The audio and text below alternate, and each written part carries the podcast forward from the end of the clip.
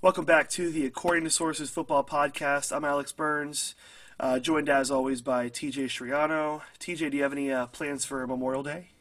No, we were planning on trying to do something, and it's absolutely gross out in South Florida. It's awful. Yep, same here. I really wanted to grill some steaks and uh, hang out with my family, but it is. I mean, I don't think it's rained harder in the past couple months here, so probably not going to be a no go for us. But it's nice to hang out with family and and enjoy the day off. But we get to talk some football. That's what I'm excited Yeah. for. Me Uh, too. we've got a lot of stuff to talk about. Uh, some rapid fire. It was kind of a slow week uh, in the NFL as far as you know things that would affect the field or this upcoming season. Um, but a lot of cool stories that kind of happened throughout the week, just pertaining to NFL players or funny rumors, and especially Eli Manning joining Twitter. That was the highlight of my Sunday. Yes. Watching him live tweet that golf tournament that we had um, going on yesterday. Uh, before we jump in, though, make sure to follow us on Twitter at Alex Burns Hoops and at TJ Striano. And then also our football podcast, according to sources, we have our own Twitter page too. So you can follow us on there. It's ATS Football Pod. We'll put everything in the description so you can join right in. Um, but without further ado, let's jump into some rapid fire. Uh, biggest storyline, in my opinion, this week was Dak Prescott turning down a $175 million deal. What in the world's happening? What are your thoughts on that? Make some sense of this. Yeah. So I have I have my real opinion, and I have my opinion that's like altered by the reality of the NFL. My real opinion is he's not worth that much money. He should have taken that contract. My opinion that's altered by the reality of the NFL is like every time a decent quarterback gets free agency, they reset the market. He's already resetting the market at that price. I don't know what he's looking for when he's trying to get more. Yeah, very true. And I, I tweeted this a couple days ago, but my question is just who's advising him on this? I, I mean, the, I mean that 175 million dollars a year. I believe it was four years.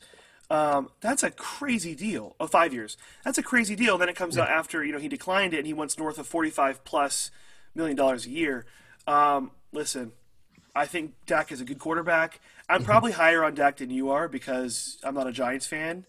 Um, but let's be real. The offense has been stacked with weapons. It's been an elite offensive line ever since he took over. Um, Yeah. He's had a lot of weapons, whether it's Dez Bryant, whether it's Amari Cooper. Now you're adding CeeDee Lamb. He's had Ezekiel Elliott in the backfield to take attention away. I just, I'm not saying that anybody could put up numbers in that offense because I mean, obviously you have to have some sort of competency.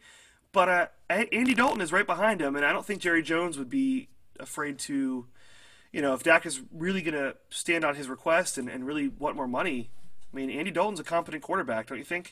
Yeah, we talked about this little uh, a couple episodes ago. That like I feel I genuinely believe that Andy Dalton could put up at least close to what Dak is putting up, if not more numbers Yeah, than Dak's put up. Because he, I can't remember the exact numbers, but the, through the first four seasons of their careers, their numbers are identical, and they actually favor Andy Dalton. yeah, So you give Dalton the weapons that Dak has had, I think he could easily match the production. yeah. And it's interesting with Dalton too. Now that I'm just thinking about it, because I mean, he's no slouch at quarterback. I mean, he's not you know top five, top ten quarterback in the NFL, but he's he's a starting caliber quarterback Yep. who's put up solid numbers through his uh, career so far. I think there's multiple teams he could have been the starter this year, and it's interesting that he chose to sign a one year deal with Dallas, especially with COVID nineteen going on, all the stuff that's that's happening. He's from Dallas. It sounds like to me he just kind of wanted to have a year in a, in a year of uncertainty where he was just at home, could just you know get paid, have a nice have a nice one year salary, Yeah. and possibly go somewhere else next year. But I mean, if this Dak situation, if he doesn't really come to his senses and he continues to want more money, I don't think Jerry Jones is paying him that you know north of forty five million a year.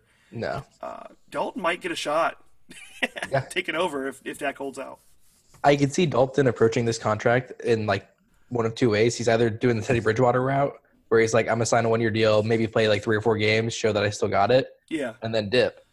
Or he's betting on Dak not playing, like returning because he doesn't want to sign the contract, and he's like, this is gonna become my team.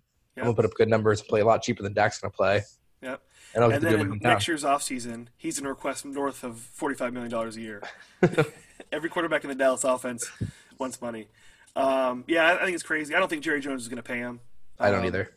But, uh, you know, it's, hey, good for him trying to get paid. He's definitely a good quarterback. He deserves to reset the market or be somewhere around it, but uh, you know, just he's pushing too much. So yeah, exactly. Uh, next thing we have is Carlos Hyde. He signed with the Seattle Seahawks. Kind of an interesting signing. Um, Carlos Hyde, I feel like, is one of those running backs every year that uh, he just latches on with a team on a one year deal and just caps the fantasy upside for whoever running back is, you know, the main guy in that city or Mm-hmm. for that team. Uh, what are your thoughts on this this signing? Yeah, I like it. It's going to be a solid like upside uh, signing for them. He, like you said, he's just solid and he kind of like caps the fantasy side, but I think he also improves the overall running game Yeah, of whatever team he goes to. The thing I found really interesting about the signing was every report was saying that they signed him and they were interested in Devonta Freeman in case Rashad Penny wasn't ready for Week One, not Uh-huh. in case Chris Carson wasn't ready. So it, to me, it like kind of signals what I was talking about last week about how like I think Rashad Penny is going to steal the backfield, show he was worth that number one pick this year, and I think Seattle's kind of betting on that too. yeah. It's a weird backfield, and from a fantasy perspective, as much as I hate it because I like Chris Carson, um, if you think about towards the end of last year, before both running backs got hurt, uh, you know Penny was becoming more involved because Carson has a fumble fumble issues and he couldn't hold on to the ball, and so they were including Penny a little bit more. Um, and now if Penny's not going to be ready, I know I've heard some stuff saying he's going to begin the year on pup, um, possibly. I mean, you could have Carlos Hyde and uh, Chris Carson, you know, taking over as the as the two lead running backs in this offense. Yeah, I don't know. Um, we got to wait to see if Chris Carson will be healthy, but I think what this actually does point to is I think Carlos Hyde is there for stability, like what you alluded to. Uh, he's a competent running back, but I think the Seahawks might be passing a little bit more in 2020. which is I hope exciting. So. Russ deserves it. He definitely deserves it, and that also means a big bump for uh, DK Metcalf, um, who I'm, I'm excited to watch. I like him a lot. Um, but yeah, it'll be interesting. Um, and there's also been rumors about like Marshawn Lynch, his agent reaching out to the Seahawks. I think that I think they're done with that probably. Um, but yeah, it should it should bolster a little bit of uh, of competence in the running back position um, in Seattle. Do you have anything else Yeah. you want to add on that? Yeah, the only other thing I would say is like all the Miami Hurricanes fans that were hoping for Travis Homer to get a roster spot. I think this kind of signals that he's Yeah. getting cut. Or We also have DJ Dallas. Yeah. Yeah, Also have DJ Dallas, which is a fellow uh, Miami Hurricane um, graduate. So it'll be interesting. I know a lot of people they didn't expect the Seahawks to really go out and draft a running back, and then when they kind of passed in the first couple rounds, it was like, "Oh, you know, they're going to roll with Carson and, and Penny. Uh, you know, they must be healthy." And then they snagged Dallas. I think it was in the fourth round. Was it something like that. It was day three for sure. fourth round? I think he'll be on the roster. I think he'll be one of those guys that kind of mixes in on passing downs, especially if Penny is you know unable to play or is, is limited. So Yeah, It'll be nice. Um, I'm excited about this. The Seahawks team. They were in the NFC West uh, topic that we talked on last week, and which is going to be a very competitive division. So Russell Wilson might have to carry that team in 2020. yeah, it'll be exciting if he does. Yeah. Uh, next thing on our on our list, Jamal Adams. Crazy. We've talked about uh, him a couple times in the first couple weeks of this podcast, and it was all rumors and just about how you know the Jets might be looking to trade him, and then it kind of just was quieted down, and now it's picking back up. There's some traction, you know, on those rumors again. Um, they might be putting him on the trading block. I know you're a huge Jamal Adams fan, and your whole take, and I think it was the first week of our podcast, where you were extremely happy that you have Ashtyn Davis and Jamal Adams lined up as your safeties, and it really allows flexibility for your defense. Yeah, What are they thinking? I mean, what is Adam Gase thinking? yeah. I mean, Adam Gase is just crazy. That's that's all I have to say about that. He just he's kind of like uh like kind of like Bill O'Brien. How Bill O'Brien just like if I don't agree with you or I don't like you, you're gone. yep. And if I can't get rid of you, I'm going to lower your touches. And I think that's kind of like what he's doing with Adams. He's trying to get rid of him because he's like him. He drafted a free safety.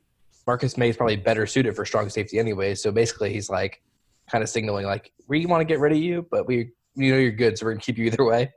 Like it's so dumb, so dumb. Yeah. Jamal Adams is one of the. I, I mean, it just goes without saying, he's one of the best young players on defense in the NFL. I would gladly have him on my team. It's Yeah. probably going to be a super high price, but um, yeah, it just points back to Adam Gase being an idiot, like always. Yeah. The thing that's gonna be Um, interesting is gonna be the trade compensation for him. Yeah. I saw Jon Ledyard over from Pewter Report talking about it, and he's like, he's easily a top five or ten safety in the NFL, easily super valuable for what he does. He's like, but what he does isn't that valuable in the grand scheme of the NFL Uh-huh. because he's not in a like sideline to sideline free safety. So he's Yeah. like, is there going to be a team that's willing to give up a first round plus for him? I think so. I don't think do it's going to be multiple. I think so. I just think because you know of his age and he's so young and he has so much potential and he's shown so much in you know a couple short years. That's why I think a team's going to just jump on it, especially a team that I want to say is in kind of win now mode and just needs to show up a couple positions on their defense. Yeah. Um, would love to add Jamal Adams. So I agree. yeah. Um, moving on. Uh, next thing, and I'm excited to talk about this. We're going to kind of move um, from some stuff that will affect, you know, 2020, the, the 2020 NFL season, and some off the field stuff. And what I have right here is the DeVante Parker and uh, Michael Thomas Twitter beef. Yes. I, I love this. As a Dolphin fan, and as somebody who has been a DeVante Parker fan and has been waiting for him to finally be unleashed for what four years, I'm passionate about this topic. And if you don't know what we're talking about, um, I guess there was some Instagram post um, that said it gave a couple options, and it was just like, "Hey, comment who would be the tougher matchup, A or B?" And I think A was like uh, defending Michael Thomas or something, and then B was like catching a touchdown or or, def- or trying to catch a pass on Stephon Gilmore. Maybe I butchered Yeah. that. Was that what it was? It, I think it was like trying to break up a pass from Michael Thomas, and then Uh-huh. I think you were right about the Gilmore one. Stephon Gilmore. And so I guess DeVante Parker, I don't think he was like trying to take shots. I think he was just honest, you know, answering honestly. He picked B. So he picked that it would be harder to um, catch a pass on Stephon Gilmore than it would be to break up a pass on, on Michael Thomas. And I guess Thomas took it personal, went to Twitter, and uh, a huge beef started going on uh, between both of them. And, and Thomas was stating that Parker's not on his level, and it's just this insane fight. Do you want to go first? Yeah. Uh, I, Because I We- want to save for last. Yeah, I just wanted to go first because we texted about this a little bit after it Yeah. happened. And Funley Parker obviously isn't Michael Thomas. Michael Thomas has been Yeah. insane, great player. Uh, he's very easily become like one of the most unlikable players off the field though this offseason. And the thing that like annoys me about this the most is he's getting so upset about DeVante Parker saying that without any intention behind it and saying that he can't like hold his jockstrap kind of thing. But Michael Thomas and DeVante Parker have not been that far behind each other since Adam Gase left Miami. No, They have been like almost identical stats wise. not at all. Thomas has done it a lot longer, and he's like doesn't drop any passes, catches well over 100 balls every season. Yeah, But Parker has been a beast since Adam Gase left Miami. So you can't just say he can't hold a his jockstrap like that. I mean, two players that couldn't have had more opposite starts their NFL career. I mean, one in Thomas was drafted into one of the most high-powered, efficient offensive systems with a Hall of Fame quarterback, who is also the most accurate quarterback in NFL history, throwing him the football. Exactly. while being schemed up by one of the best offensive minds in football, in Sean Payton. And then you have DeVante Parker drafted. Uh, was it Adam? Yeah, Adam Gase drafted him in 2016. Who we just got done saying he's an idiot. He's one of the worst coaches in the NFL, and he's had like a whole plethora of quarterbacks. Ran Josh Rosen, Ryan Fitzpatrick. He had Ryan Tannehill. There's just been so much inconsistency. Jay Cutler. Yeah, I'll even say Matt Jay Moore. Cutler. Matt Moore, literally, there's been so much inconsistency there in the quarterback position of Miami. And last year, with Adam Gase gone and with Ryan Fitzpatrick, who is a very competent quarterback, uh, DeVante Parker put up numbers. And like, I'm not trying to say at all that Michael Thomas is better or is uh, is not as good as DeVante Parker or Thomas or Parker's better. Obviously, Michael Thomas is one of the best receivers in the game of football Yeah. Um, and I, I, you know, this is not for the sake of this argument, but just interesting. Did you see the stat? I'm gonna butcher this. That said, um, if you take off um, all of Tho- Michael Thomas's catches from like behind the line of scrimmage or on the line of scrimmage, I think his last year stats he had like 15 catches or something. yeah. I I can't remember what the stat was, but it skewed it so bad if you took away all the slants and drags and stuff like that. Yeah. It was just, it was like it was something like 12 catches, like 25 yards, and like a touchdown or something. Yeah. and I'm just like, whoa, like that doesn't. I mean, that's not for the sake of this argument or this debate and who's better or whatever. Obviously, Michael Thomas. If you're drafting a team right now, you're selecting Thomas um, as as a receiver over Parker. But I mean, listen to what to your point. You know, Parker's in that conversation when he has competent coaching and a competent you know quarterback system, and he Yeah. showed that last year. It'll be interesting to see what he can do in in uh, year two under Flores, and and especially with um, you know Chad O'Shea, the you know offensive coordinator, getting Yeah. fired. Which, by the way, let's segue into that because it kind of has it goes hand in hand with DeVante Parker. Yeah. Um, Chad O'Shea fired his Dolphins Dolphins offensive coordinator for attempting to install the Patriots offensive system, the confusing, the you know, highly interesting. What, what would you? What's some adjectives you'd use to describe the Patriot system? Something Yeah. came from Bill Belichick. Yeah, I think anything coming from Bill Belichick is probably complex, complex and Complex. multi, yes. Multi versatile, multifaceted, tons of variety. And doing that on a roster so young, like the Dolphins, is just not a good idea. And I heard Flores was like, "No, this is not happening. We can't do this with this roster yet." And then O'Shea tried doing it anyways, Yeah. and that's why that he's gone. Even though he like looked like a decent coordinator last year. Yeah. Yeah, I mean, so, Belichick and Brady, obviously, they were together for, for like 20 years, uh, just under 20 years. But, uh, and, and some of those receivers they had on their roster, I mean, with the exception of last year when they had N'Keal Harry and probably 2013 when they had those those years with, I think it was Aaron Dobson and it was uh, Kenbrell Thompkins. I don't know if you remember that. Oh my That was like- gosh, yes. Remember that? That was when they had all those young receivers. For the most part, Brady and Belichick have had pretty, you know, solid receiving weapons that have been veterans, can understand complex systems. Yeah, it's just not going to work on the, you know, Dolphins' young roster. Yeah. And even just like ignoring who the receivers were, they always loved the running backs and the tight ends in New Yeah. England, anyways. So you can have like a wide receiver walk in out of Walmart, like they literally did, basically, and learn the system because he's not going to get many targets, anyways. Exactly, exactly. And it's interesting to note too. Um, I don't know if this really makes sense, but it's something that I just thought of.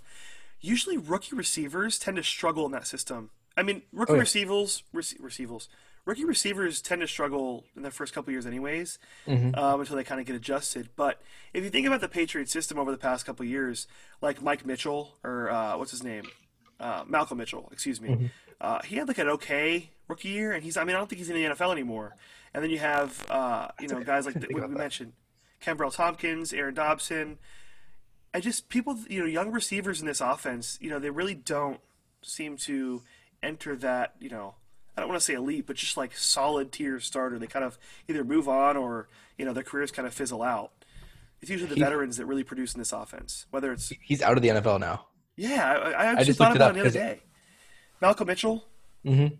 I thought about him the other day, and I was like, "What happened to him? He was good. Uh, he was like a solid rookie."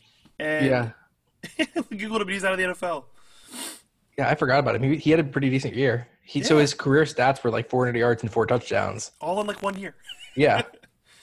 as a rookie. and then he had an injury his second year. And then after that, he was just out of the NFL.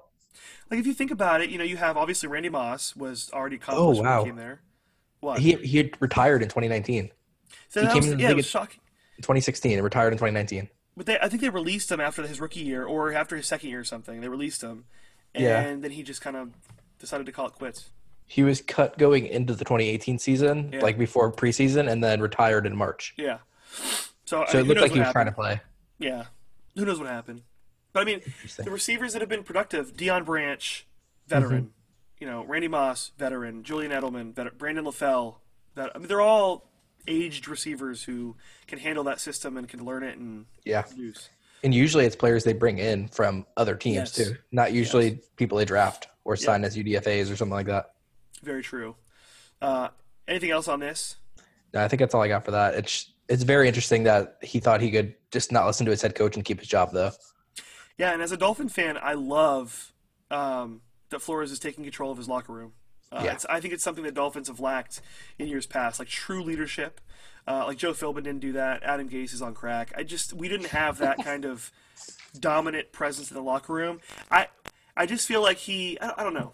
I don't know. I just I love Brian Flores and I love what he's doing, the culture that he's bringing Yeah. uh, to Miami. So it'll be good. Uh, moving on, this is exciting. Uh, the NFL proposed some new onside kick rules uh, Yes. that will be ta- possibly taking shape. They're going to be voting on it to see what people think. Do you want to explain what that is?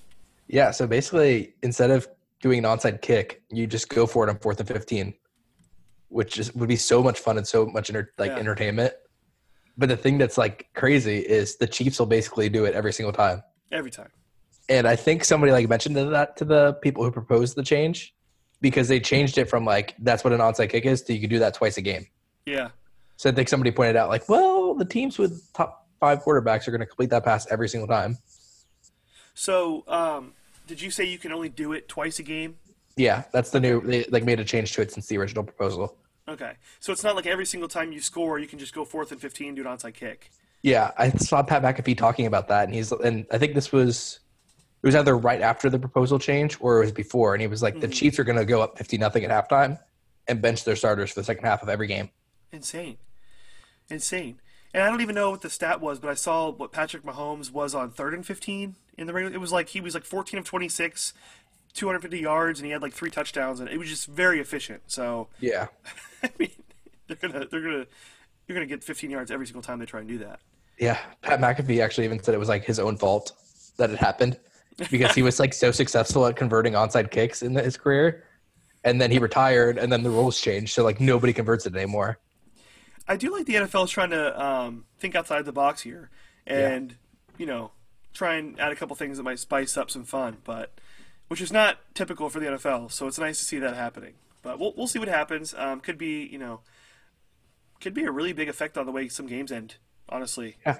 And, and the excitement because I mean onside kicks are fun too, but especially watching Patrick Mahomes on a what fourth and fifteen to, to try and you know get his team in possession again would be fun as well. So who knows? Yeah. Um, moving on to uh, number six. Number six thing we're going to talk about. This thought was kind of interesting. Um, who knows if it's true or not? Uh, there's been some rumors this week about LeBron James possibly going to the NFL during the 2011 NBA lockout. Um, apparently, the report uh, said that he was training and started to get into NFL shape, and then I guess he was going to uh, sign a contract with Jerry Jones and the Cowboys uh, to be receiver or tight end. I'm not really sure where you'd put LeBron, but probably yeah. one of those two positions. I don't really have a take on it, but all I know is uh, a 6'8", 270 uh, wide receiver would absolutely terrify me. Yeah. Apparently he was like an all-state receiver in high school. But like I can't see him playing receiver in the NFL. I can see him playing tight end and being like the next Gronk, which would be insane. But yeah, I saw I saw Cam Jordan tweet about it, and he was like, "I'm gonna break that body you're so proud of if you ever try this." is is LeBron the best athlete we've ever seen? At, at, athlete alone, I would say yeah. yeah like that's what I mean. pure athleticism, yeah. Yeah. Like just for to be like his size and like strength plus ability and just speed. I just feel like he's insane. He's like a hybrid. Um, so you think he'd play tight end, not receiver?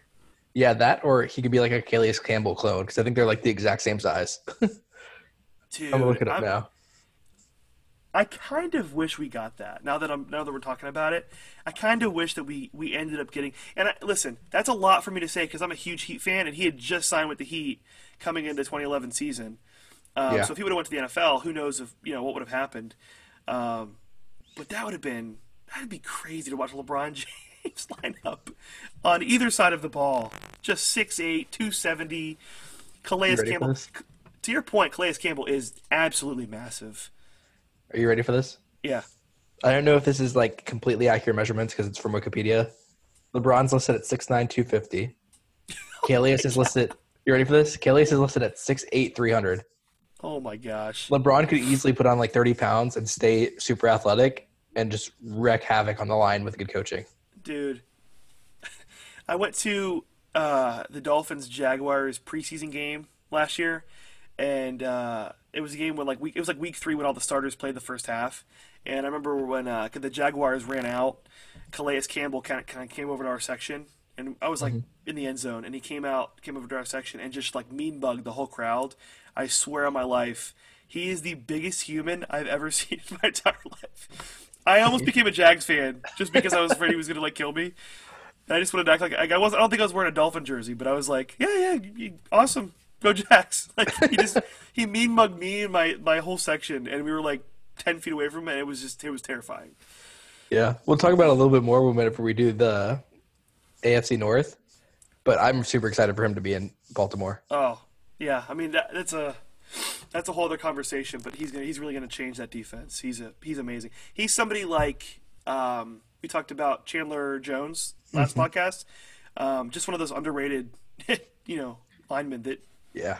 always is, you know, up in, you know, the leading of sacks every single year, but really doesn't get that much recognition. It's not like Aaron Donald Yeah. or Khalil Mack or things like that, but definitely really good. Yeah. Maybe it's just an Arizona thing because he was in Arizona before he went to Jacksonville. True, true. That is, yeah. I'm sure it is. I'm sure it's. Um, who knows? I mean, Baltimore always has a strong defense. The fact Yeah. they added him, yeah, I, we should talk about. We should save it for the other time because I'm gonna get wrapped up in Calais Campbell. Yeah. Now I want to talk about the Ravens, so let's move on. Yeah, uh, a couple other interesting things. This is this probably has um, more of an impact on the season. Is Aldon Smith was reinstated? Um, he was suspended a little bit. Um, obviously, going to be huge for the Cowboys' defensive line. Um, putting him with um, Smith and you know Demarcus Lawrence and, and all kinds of stuff. So, do you have any Yeah. takes on that? I, uh, as a Giants fan, I'm scared. as an NFL fan, I like it because he was just so dominant when he did play Yeah. before his terrorist attacks and all the other things he did wrong. But dude had 47 and a half sacks in basically three years Yeah, because he had like two years where he played like five games. Yeah, which is insane. And we'll talk about this a little later because we're doing the NFC East breakdown and, and preview, and so the Cowboys are in there. Uh, but I didn't even know they added Gerald McCoy in the offseason. I just Yep. it, one of those things went on the radar. So Gerald McCoy, Aldon Smith, uh, Demarcus Ontario Lawrence. Poe. I mean, they're going to have a stacked defensive line this year. Yeah. So Yeah, I, I'm excited to talk about it just because, like, again, as an NFL fan, I like what they did, but I'm a Giants fan, so I'm scared. yeah, yeah. Well, let's uh, let's pick up the pace. Just a couple more things. We'll we'll hit on it real fast, and we'll kind of get to the uh, divisional preview of the NFL, NFL uh, or NFC East. Excuse me. Um, another thing that happened this week: owners tabled the Rooney Rule suggestion. Uh, any takes on that? We talked about that last week. yeah, we both basically kind of agreed it's going to lead to more like systematic racism than it is going to help anything. And there's going to become like token coaches that get jobs just because they want better draft picks. Yeah. So I'm glad they tabled it. Yeah, I'm really glad they tabled it. yeah. Mhm. Like I definitely applaud them for promoting equality. Um, I just you know don't think that was the way to do it. There's there's Yeah. better you know more efficient ways to do that. So uh, that was tabled. Um, moving on. Uh, we, last week we talked about the Russell Wilson, and there was a rumor that the Seahawks were willing to trade him to the Browns for that number one pick in 2017, uh, or was it 2018? 2018, I think. 2018. Um, and now another rumor came out saying that if they were to trade and get that number one pick, they would have selected Josh Allen. So I thought it was interesting because I started thinking, all right, well, if that did happen, Josh Allen versus Baker Mayfield. And at first, you're like, okay, you know, it's, it's probably not super close. Like most people would pick Baker Mayfield as their quarterback for their for their franchise. Then I started looking at the stats though, and I know Baker had an awful year. The whole team in Cleveland had an awful year, but it's not as far as we think. I think it's a closer matchup than than really um, what meets the eye. So, just really quick, Baker or Josh Allen, who are you taking and why? Taking Baker all day. Uh, Josh Allen, like, I don't think he's bad. Yeah. I don't think it's anything to do with like him being so much less competent of a quarterback than Baker. I think Baker is just a better leader, hmm and I feel like Baker would bring that like 12th man mentality that Seattle's always had to a whole new level. Yeah, Like look what he did with Cleveland. Like they've all like united around him more than I've ever seen them unite around one of the quarterbacks they picked. yeah. Whereas Josh Allen's more of a quiet leader. Uh, hot take: I would take Josh Allen. I don't think it's a hot take. I would take. Well, I would take Josh Allen, and I think uh, I think that he obviously Baker's a better passer than Josh Allen, um, but Josh Allen, his rushing ability and the upside that that brings is insane. I was shocked to see that he had 17 rushing touchdowns in his first two seasons. He's at eight and nine respectively. That's insane.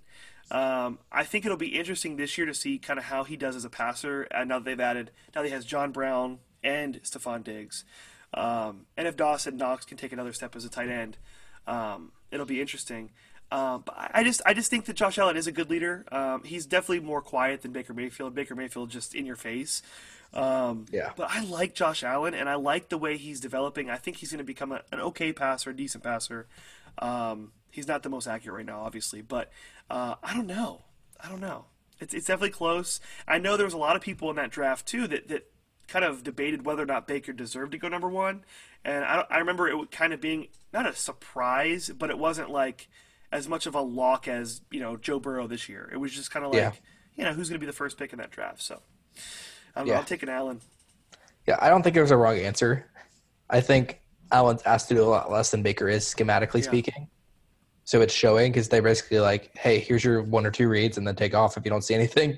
Yeah, Whereas Baker, they're asking him to do everything right now. But I'm sure that'll change under Stefanski. yeah, and that'll be interesting too. Because I, I listen. I'm always going to say this. I tweeted this week two of last season. Um, Freddie Kitchen should not be calling plays. He completely schemed Baker Mayfield up the wrong way. Baker Mayfield was really good in Oklahoma with like short reads, quick, you know, quick RPOs, and just uh, not as much as some of the other quarterbacks, you know, do, that are coming out now were, but just more of just a quick, fast-paced offense. And Kitchen just Yeah. decided to make him do five-step drops, and you know, their offensive line was terrible. So it's like by the time he was hitting his fifth, his fifth, you know, drop, there's people in his face. And he's having to run and scramble out. It, it was just a mess last year. I agree. Play calling, everything. So um, it'll be interesting to see what Stefanski can do there. Uh, last thing we jotted down. This is all for you, my friend. Eli Manning joins Twitter. Awesome. What do you think?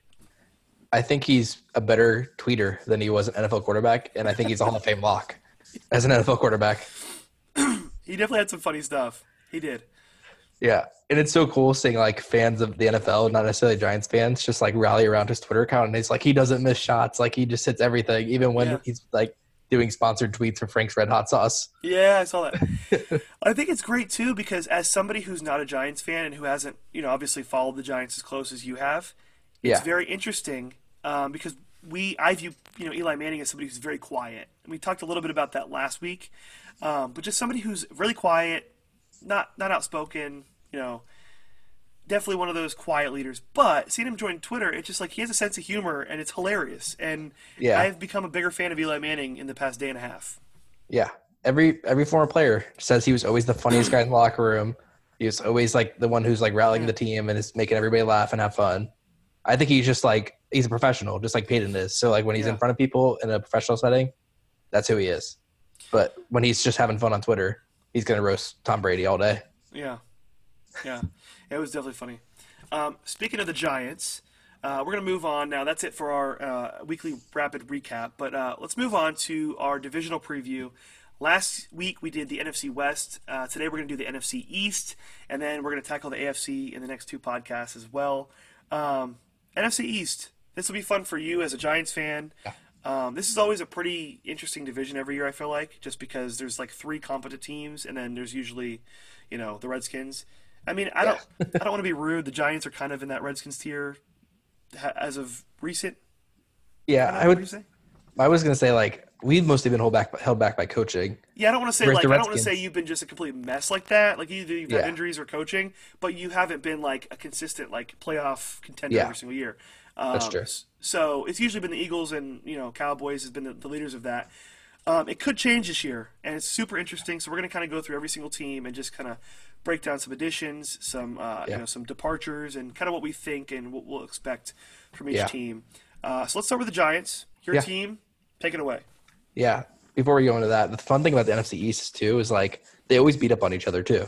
Yeah. So like the Redskins could be the worst team in the NFL, and the Cowboys could be the best team in the NFL, and the Redskins still have a good chance of beating the Cowboys Yep. every time they play. competitive. Yeah. So it's a, it's a fun division because of that. one of the more competitive divisions in football. Mm-hmm. Um, yeah, Yeah. So notable things to start with would be the coaching staff moves the Giants made. Love the Joe Judge hiring. Love Mm-hmm. Jason Garrett coming in as OC. We talked about how he was an elite offensive coordinator um, in the past.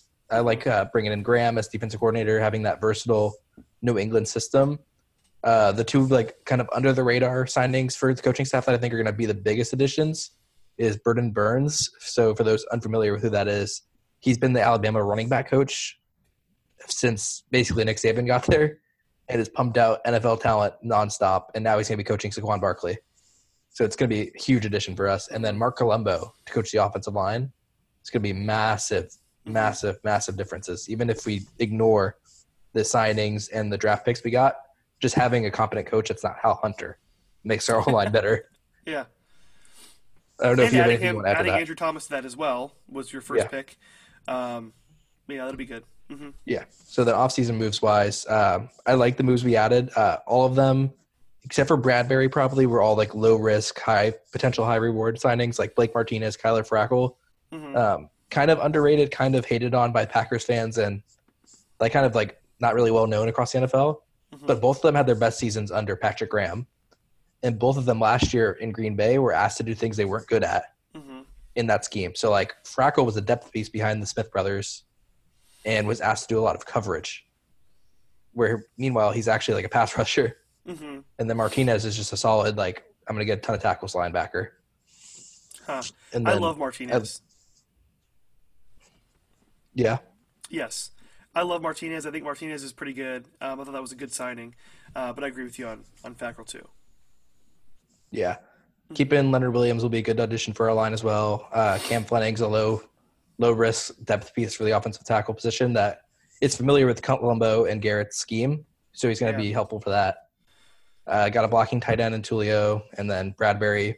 He's like a very underrated number one corner. Like he's not top five or ten corner, but he's Uh-huh. a true number one corner. He's good. And the thing I like about his signing is that he follows the number one receiver into the slot, Uh, which is what killed us last year.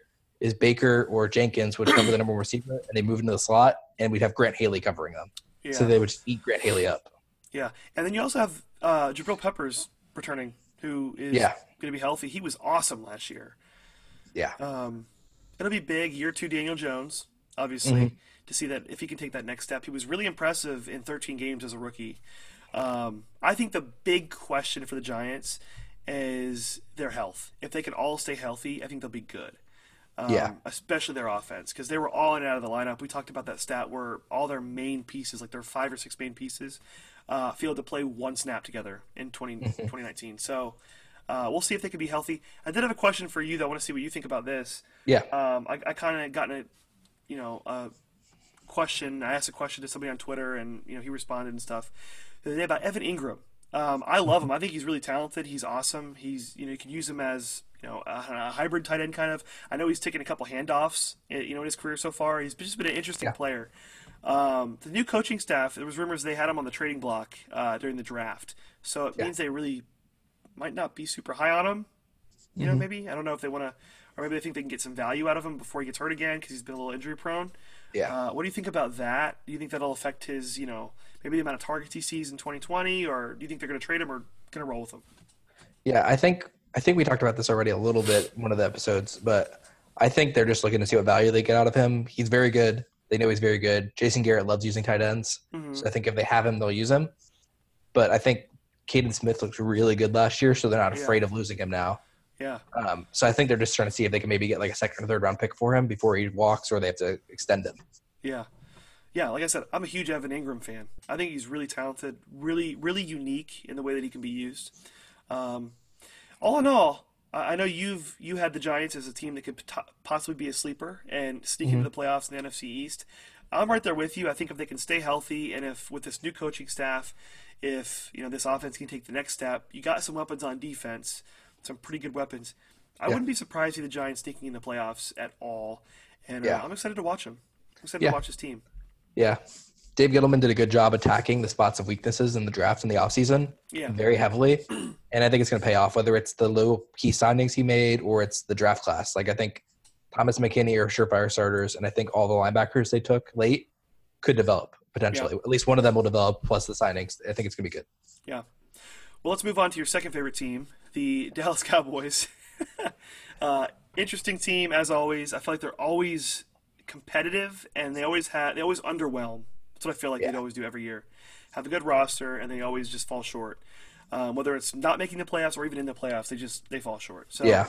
um, it's clear they have talent on both sides of the ball this year, um, especially after adding you know firepower on offense and CeeDee Lamb, but then also signing some key free agents on defense, plus Aldon Smith, like we talked about getting reinstated. Yeah. Um, I just think the question is, it's just it's time for them to produce and win when it counts. There's really no excuse.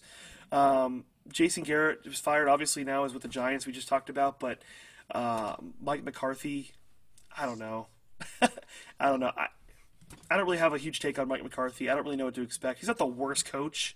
I mean, a lot of the the Packers, I feel like them going down and kind of Yeah. uh, starting to you know fall off a little bit, kind of coincided in Aaron Rodgers, kind of you know you know slowing down a little bit in his career. Whether or not that was McCarthy's fault, you know, I don't know. Uh, but it will be interested for me. My my big question for the Cowboys is it'll be Kellen Moore's second full year as OC. Uh, Yeah. Obviously, he, he's been, been been very impressive, and I want to see how that relationship with Mike McCarthy is going to work. Um, you know how those two will coexist. So that's my big Yeah. question. What are your thoughts? Yeah, I think they're either going to be held back from the playoffs by the coaching staff, like you're kind of touching on a little bit, or just with how much the rest of the division improved. Because they did a lot to improve too, but they also had a lot of big losses this year. Like Uh-huh. they lost Travis Frederick, they lost Robert Quinn, they lost Randall Cobb, they lost like all of their O line depth, Uh huh. and they lost Byron Jones most notably. So like that's a that's Yeah. a lot of big losses. But they did have a really good offseason. They added Gerald McCoy and Dontari Poe, like we talked about earlier. Yeah. They added Ha Ha Clinton-Dix. They added Aldon Smith. They added Dalton and Worley for depth, and then their draft class was insanely good. Yeah. Like they got one, two, three for sure starters, in my opinion, maybe four for sure starters, with two players who would definitely contribute outside of that. They're gonna be good. It's scary. Yeah. And uh, we, we talked a lot about the Cowboys. I feel like in the first you know three episodes of this podcast, Mhm. uh, just because they've been in the news a lot. Um, it'll be interesting to see you know if if Dak signs and you know if they franchise tag him for another year and you know what happens with that. But uh, there's no question, Amari Cooper, CeeDee Lamb, Michael Gallup. Um, you know, should should be pretty good. It'll be interesting to see how effective their tight ends are because I know you know Jason Witten is now in Oakland or Las Vegas, excuse me. Um, I don't know. Uh, something that I think we don't really talk about is uh, is Leighton Vander Esch. Very good linebacker. Missed the whole or the, the rest of last season in the middle. He injured his neck or something, and I Yeah. forgot what week it was last year. Uh, missed the rest of the season. Uh, apparently, he's on track to return, be fully healthy for the 2020 season. So, um, I mean, he was really good when he's healthy. So you're adding Yeah. him, uh, you know, in in that linebacking core along with Jaylon Smith, and then you also have, like we talked about, a dominant defensive line. They could be a Mm-hmm. really good defense um, in 2020. So Yeah. that'd be something to watch out for. Yeah, kind of touching on what you just talked about with the tight ends and the D line. Yeah. They signed Lunda Wells, who was the Giants tight end coach, who is like a very well respected tight end coach in the league, and he's part of the reason why Evan Engram was good and Kaden Smith flashed so much last year Mhm. was his coaching. And then on the D line, they signed Jim Tomsula, who like many are like may not be familiar with him, but he was the interim head coach, I want to say, in San Fran after Harbaugh left. Yeah, Jim Tomsula. Yeah. And he was the head, and he was the D line coach there before that, and he developed lots of good D line players for them. So I think Yeah. the talent he has there is going to be really easy to work with for him. Speaking back to tight ends, is it going to be Blake Jarwin season? I think so. He looked pretty good last year. Genuinely. Who is that tight end they had? Dude, oh yes. So it was like I remember when, uh, when you were getting married. Um, we had your uh, it was like your your wedding party. I forgot what you call it. Um, Bachelor party? No, it was like the night before the wedding. Oh, rehearsal dinner. Yeah, rehearsal. dinner. We were over at your your parents' house. It was super fun. It was awesome. And uh, I remember we left because you guys, you know, you spent the night, you know, hung out with your family that night, rightfully so. We went back to uh, to our apartment, a lot of our, uh, our friends, and we watched the preseason game of the Cardinals and Cowboys. And I remember the Cowboys had this res- or this tight end, uh, Rico Gathers or something. Oh yeah, the basketball player. Dude, and he was good. I think he like caught this big jump ball touchdown in the back of the end zone in that game, and uh, we were all like, "Oh, he's gonna be the next." You know, when Jason Witten's gone, he's gonna be the next tight end. He's gonna be crazy. I think he's like six eight or six seven or Yeah. something. He's huge, and so I just thought of that. I remember we all thought it was gonna be Rico Gather's season, and I don't even know where he's at right now. Yeah, I, So I want to say he's in Arizona now, but he's like he ended up not doing anything. yeah, you know who he reminds me of, and I it's so easy for me to get off topic if I say this name right now because you're gonna talk about this for like 25 minutes. Dorial Green Beckham. Oh, I love Dorial Green Beckham. That was like your your Madden 16 or 17 Randy Moss. yeah, he was in Madden. He was so great. He was like 6'5", 220, and for whatever reason in Madden, he had like a ninety three speed. It was So the dude was like a freaking weapon. It was a cheat code, and then it just did not reflect his play on the field. I mean, when he was when he played and he got peppered with targets, the dude was freaking good. But Yeah, yeah, I don't know. I don't know what happened to him. he was right, another not- one of those guys with a ton of like off the field issues, Yeah, and people just got tired of dealing with them. he's like a Justin Blackmon. Yeah, exactly. Yeah, Except he got more chances. it's very true. Um, all right, let's move on to the Philadelphia Eagles. Yeah. Um, won the Super Bowl in 2017.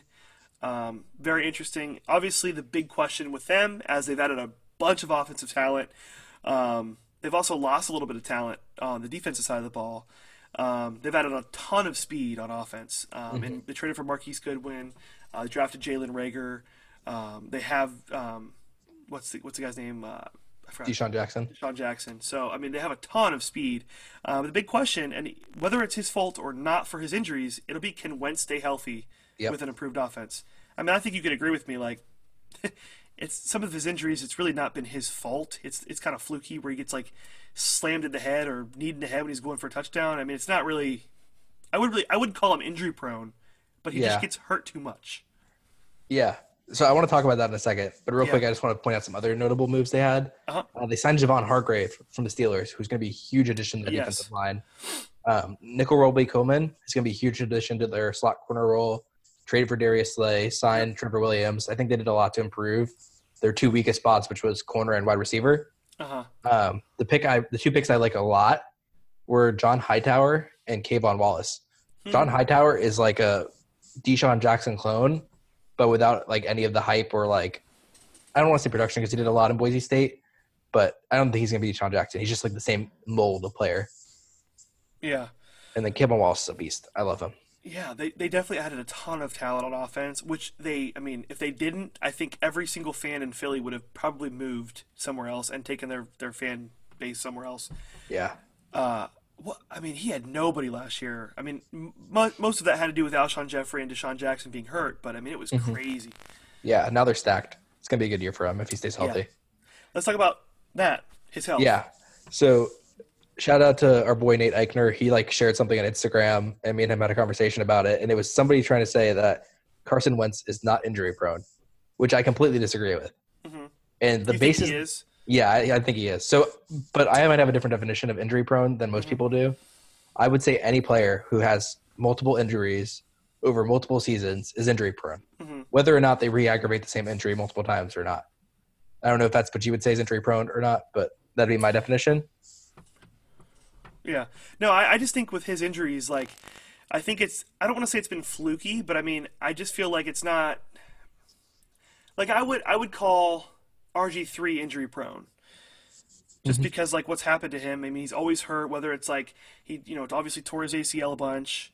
Nothing you can really do about that once you come back from that. It's, you know, it's just kind of downhill. But then, you know, breaking his ribs, getting, I mean, he's just always getting hurt. I just feel like Carson Wentz, um, I think his concussion last year or whatever knocked him out of that playoff game uh, in the first quarter that was that was fluky. Uh, He was diving for Yeah. a touchdown and somebody speared him in the helmet. I, like I don't know. Like most every single player in the NFL, if they got speared in the helmet like that, would be hurt and have a concussion. So I don't want to say it's like oh, just. But, but then you could also raise the question like, what are you doing diving in the end zone? If you know you have struggled with injuries, don't do that. Don't go head Yeah. first. So I mean. I don't know. I, I wouldn't call him injury prone yet. If he gets hurt this year and like it, it's a significant injury, I'm I'm right there with you. He's injured. Yeah. All, all of his injuries are freak accidents because of stuff like that. Like he's just doing Yeah. trying to do too much. And that even goes back to his days at North Dakota State. Like he was injured a lot. I think Mhm. Easton Stick quarterbacked both of his like national championship teams that Carson Wentz won, just like Nick Nick Foles quarterbacked his Super Bowl team because Yeah. of him getting injured. But Yeah. the the main reason why I disagree with that article that Nate shared is because the person's basis for Carson Wentz not being injury prone is let me see if I can find it again real quick. I know for sure two of the quarterbacks that he said actually were injury prone was Jimmy Garoppolo and Deshaun Watson. And I was like so upset by that. I would disagree with Watson. Like I disagree with both. They both had like two season ending injuries. And that was it. Yeah, So here's the list. So it's Big Ben missing 17, Cam Newton missing 17, Garoppolo missing 13, Watson missing nine, Rodgers missing nine, and Wentz missing eight. Yeah, Which like Wentz get hurt three or four times plus North Dakota State. Meanwhile, I don't even remember the last time Aaron Rodgers got injured. Obviously, he has. He's missed nine games in the last four years. I think. 2017. Watson played till like week eight and then missed the rest of the season. Garoppolo played till week three and then missed the rest of the season. Cam Newton's injury prone. I'm not going to argue that one. And then Big Ben missed all of last season. So like your your argument for Wentz not being injury prone is three, four quarterbacks who have had season ending injuries early in the season, and then haven't got injured since.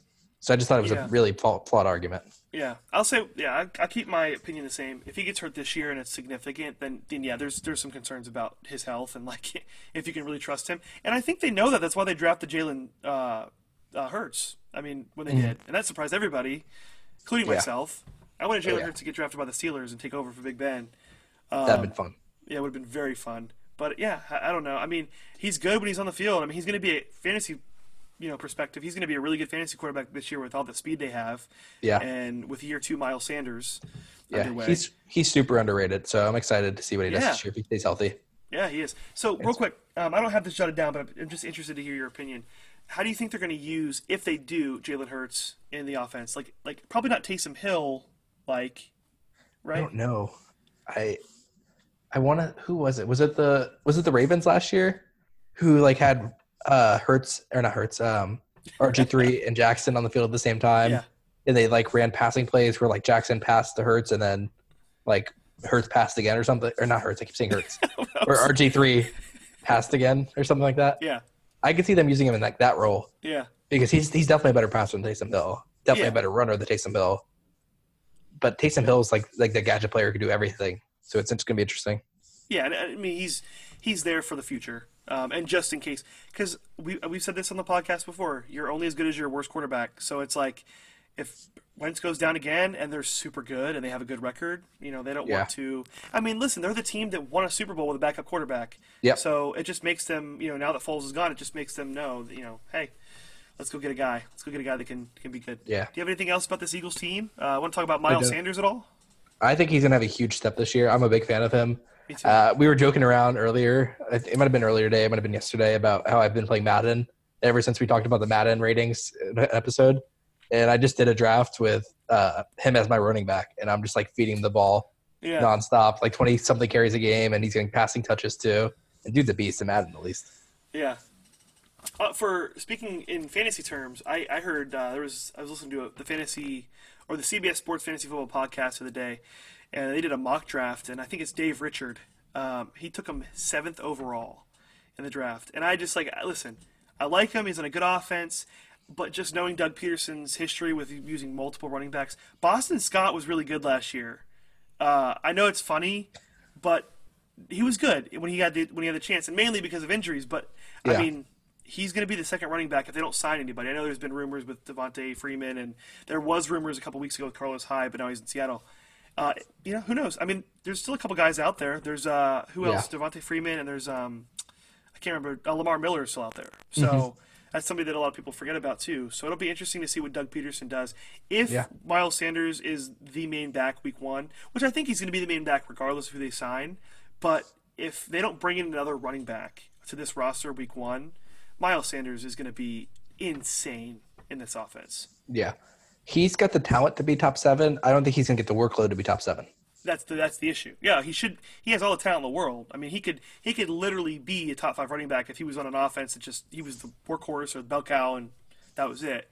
We just don't think it's going to happen with Doug Pederson. He never does. He never does. Yeah. Brought in Jay Ajayi. He had Jordan Howard and uh, all these slew of running backs last year. Uh, Darren Sproles. I mean, he's always mixing in Darren Sproles. Darren Sproles. That's another thing too. That's another position that's been super injured for them, and that's why they brought in so many running backs. Maybe if Sanders stays healthy, he's like, we got our guy. We Hopefully, haven't seen him with a healthy star running back. I know a lot of people are saying, "Oh, well, you know, he was the workhorse last year down the stretch, and he performed really good." Well, th- well, everybody was hurt, so it's just like, you know, you can't say that because like if everybody was healthy and, and they just he just benched everybody and used Sanders, that's one thing. But it'll be interesting to see what happens. Um, Yeah. If if he's the starter and he's the only guy in that backfield week one, I, I want a lot of shares of him. Yeah. Um, anything before we move on to the worst team ever? No, I'm, I'm ready to talk about the Oh, the Washington. I just want to throw up first. The Washington Redskins. Yeah, I don't even know what's going on here. The biggest I- question for me uh, is is not only what's going on in the backfield, just mainly the offense. But I'm just going to go ahead and say uh, it's it'll be interesting to see what Ron Rivera and his new offensive you know coaching staff can do to this offense. yeah. It's I don't even know where to start. They might be the only team to add Chase Young this offseason and not get better. I was thinking the same thing. I like I like the low risk uh, draft picks of Saahdiq Charles and uh, Antonio Gandy Golden. They were two guys I wanted the Giants to target late. Yeah, Um, but Gibson, how are they going to use him?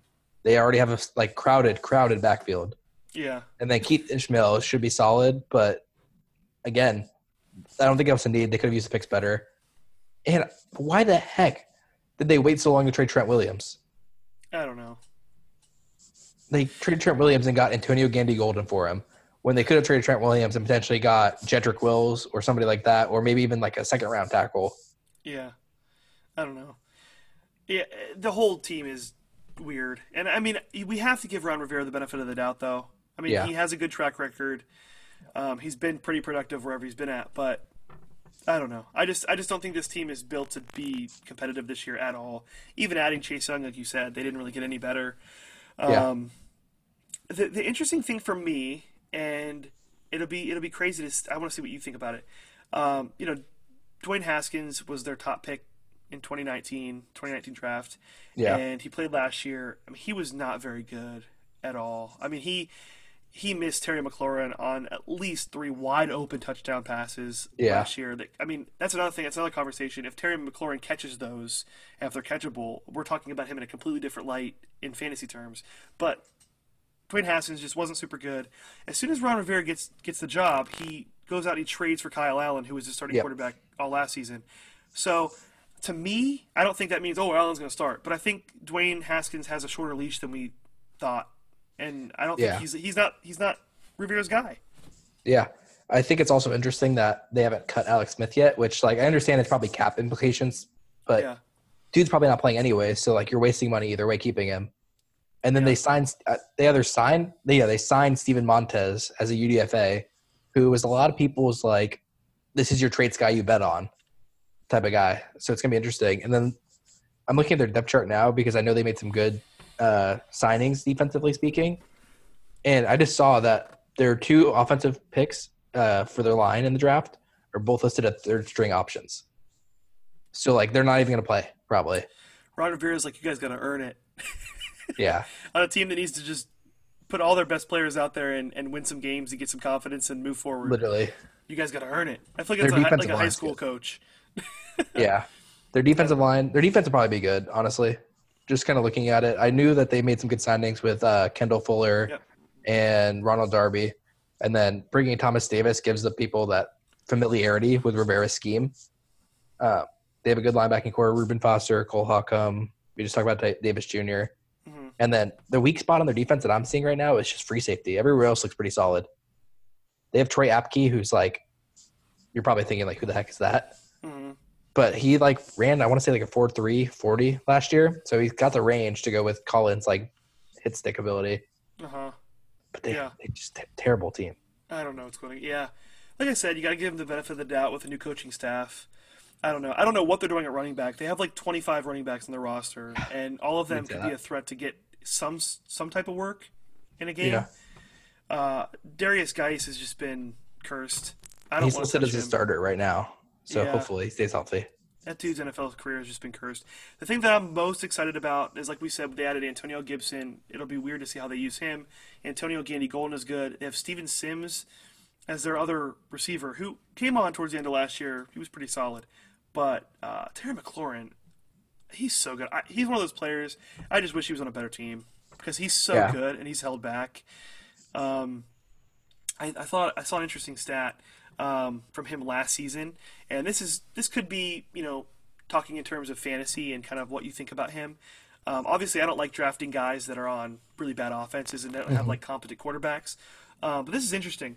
Uh, in 2019, his rookie season, uh, Terry McLaurin had 38.9% of his team's total passing touchdowns in 2019. So that ranked fourth in the entire NFL. Um, and he was a rookie. And then he also ranked sixth in the entire NFL as he had 28.6 of his team's total passing yards accounted for. So, I mean, they really didn't bring any, you know, high volume threat. I mean, unless you think Antonio Gandy Golden's going to step in and, like, Yeah. be the leader. This is the guy. It's just a matter of can the quarterback get him the ball or not. Yeah. The thing I don't like about him as far as fantasy value wise, he had 93 targets and he only caught 58 of them.